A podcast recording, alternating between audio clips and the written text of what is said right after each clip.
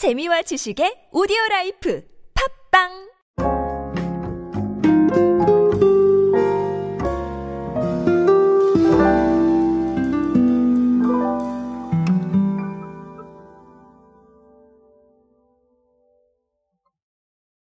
여러분은 요즘 컨텐츠나 상품을 어떻게 고르고 계십니까? 각자 생각이 다르시죠? 각자 취하고 계시는 행동도 다를 겁니다. 저는 그런 이야기들을 상당히 좋아하고 그리고 그 이야기들을 모아 모아 전달을 해드리는 그런 역할을 하고 있습니다. 결국은 그게 트렌드거든요. 어, 요즘 그래서 여러 가지를 지켜보고 있는데 조금 새로운 부분이 있어서 제가 오늘은 오랜만에 상품이 아니라 컨텐츠 이야기로 돌아왔습니다. 시사하는 바가 뭐고 우리가 알아야 될 게 뭔지 간략하게 정리해 보도록 하겠습니다. 안녕하세요 여러분 노준영입니다. 디지털 마케팅에 도움되는 모든 이야기로 함께하고 있습니다. 강연 및 마케팅 컨설팅 문의는 언제든 하단에 있는 이메일로 부탁드립니다. 여러분 브레이브걸스의 Rollin'은 너무 사례가 좋기 때문에 여러 가지 경로를 통해서 보셨을 거예요. 4년 만에 1위를 했고 역주행을 하면서 각종 광고의 모델이 되고 그런 이야기들 다 보셨을 거라고 생각을 합니다. 어, 몇 가지 조금 흥미로운 이야기가 있는데요. 올해 상반기에 차트에 진입한 인기곡들을 보니까 올해 발매된 노래들이 절반도 안 됐다고 합니다. 그러니까 과거에 발매됐던 노래들 혹은 발매됐었는데 주목받지 못했던 노래들이 어, 차트에 올라왔다는 거예요. 역주행을 하거나 아니면 뭐 컨텐츠화가 되거나 아니면 또 다른 미디어를 통해서 발굴되거나 그런 상황들인 거죠. 자, 그런데 이게 어, 단순히 차트뿐만 아니라 소비에도 영향을 미치고 있습니다. 예를 들자면 여러분 2PM 알고 계실 겁니다. 2PM이 이번에 컴백을 했는데 사실 군 생활 때문에 약간 공백기가 생겼죠. 그 공백기 동안에 오히려 역주행을 했어요. 우리 집이라는 노래로. 유튜브에서 역주행을 하면서 많은 대중들이 2PM에게 열광하기 시작했죠. 자, 여기서 우리가 알아야 될 건 크게 두 가지입니다. 뭐냐 하면, 자, 첫 번째는 소비 방식이에요. 우리 롤린을 소비한 방식은 댓글이었습니다. 댓글이 재밌었고. 그리고 또 2PM도 거의 비슷한 부분이 존재했어요. 그리고 뭡니까 조금 더 과거 사례지만 BC의 깡도 그렇죠. 댓글을 소비하면서 댓글 밈을 보고 영입이 됐단 말이죠. 자 이런 상황을 한번 봤을 때는 결국은 사람들이 소비하는 소통 방식 중에 하나로 컨텐츠를 사용하고 있다라는 부분에 주목을 해볼 필요가 있습니다. 예를 들자면 야 이 노래 정말 좋았었는데 너 아직도 듣고 있냐? 아니면 너 이거 댓글 한번 봤어? 이거 정말 재밌던데?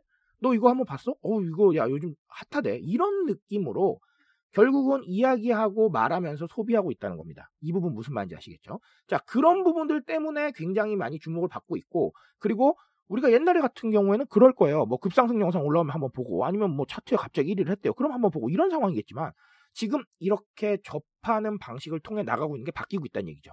SNS라던가 유튜브 댓글이라던가 게시판이라던가 혹은 그걸 뛰어넘을 수 있는 또 다른 뉴미디어라던가 자 이런 식으로 아바타를 통해서 소통하는 사람들도 가능하겠죠. 야 요즘 그게 대세래. 뭐 이런 식으로 그렇죠. 자 그런데 그게 입소문을 타고 가는 게 아니라 그 입소문의 상황이 컨텐츠화가 되고 있다는 겁니다. 방금 댓글 말씀드렸죠. 네, 그런 식으로 반응이나 소통의 재료로 사용을 하면서 또 하나의 컨텐츠가 되고 있고 자 이렇게 소비하는 것들이 역주행을 하거나 차트에 올라오게 된단 말이죠. 자, 이 부분에 주목을 하실 필요가 있습니다. 제가 경험의 측면에서 소통의 경험을 자주 말씀을 드리는데 기업과 소비자의 소통뿐만 아니라 소비자와 소비자 간의 소통도 뉴미디어를 통해서 굉장히 많이 열려있기 때문에 자 이런 부분들이 역주행을 만들고 컨텐츠 소비를 불러낼 수 있다라는 거 주목해 보실 필요가 있습니다. 자 그리고 또 다른 하나는 결국은 레트로예요. 근데 레트로에 제가 조금 더 주목하시라고 하고 싶은 얘기는 자 우리가 레트로라고 한다면 진짜 먼 옛날을 의미했습니다. 뭐 과거에는 보면 뭐 10년, 20년이 아니라 뭐 30년, 40년 이렇게 옛날을 얘기를 했는데 자 지금은 MZ 세대의 성향이 내가 경험해 보지 못했으면 바로 어제 일도 레트로가 될 수가 있어요. 자 새롭습니다. 호기심이 느껴지고요. 그런 상황이기 때문에 이 레트로를 너무 무겁게 받아들일 필요가 없다라는 겁니다. 조금 전이라도 재발견이 필요한 것들은 언제든지 제가 얘기를 할 수가 있고 그리고 또 그런 부분들을 통해서 많은 것들을 다시 만들어낼 수 있다는 거. 자 레트로라는 가치를 옛날 걸 다시 발견한다. 이렇게 생각하지 마시고 나의 잊혀졌던 얘기 혹은 나의 몰랐던 얘기를 재발견한다. 이렇게 접근하시는 게 전 더 옳을 거라고 생각을 합니다. 그래서 MZ 세대들을 어, 그런 식으로 소통을 한번 해보시는 것도 나쁘지 않다고 생각을 하고요. 뭐 기성세대 분들한테는 당연히 괜찮겠죠. 네, 이미 경험하셨던 것들에 대해서 반가움을 느끼니까요. 자, 이런 부분들 때문에 어, 레트로를 주목을 하고 있고 뭐 문명특급이나 이런 사례들이 나오고 있는 겁니다. 자, 그래서 오늘 이야기로 우리가 좀 알아야 될 거는 자, 첫 번째는 뭐였죠? 컨텐츠 소비 방식이 좀 바뀌고 있다는 거. 소통이 들어가 있는 부분들. 자, 이런 상황들을 조금 고려를 하셔야 될 것 같고, 두 번째는 레트로.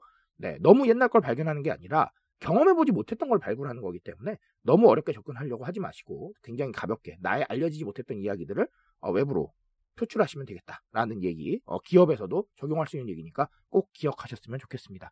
자, 이런 부분들 한번 고민해 보시고요. 고민이 필요한 사항이니까 제가 말씀드리는 건 여기까지만 하도록 하겠습니다. 트렌드에 대한 이야기 제가 책임지고 있습니다. 그 책임감에서 열심히 뛰고 있으니까요. 공감해 주신다면 언제나 뜨거운 지식으로 보답드리겠습니다. 오늘도 인싸 되세요, 여러분.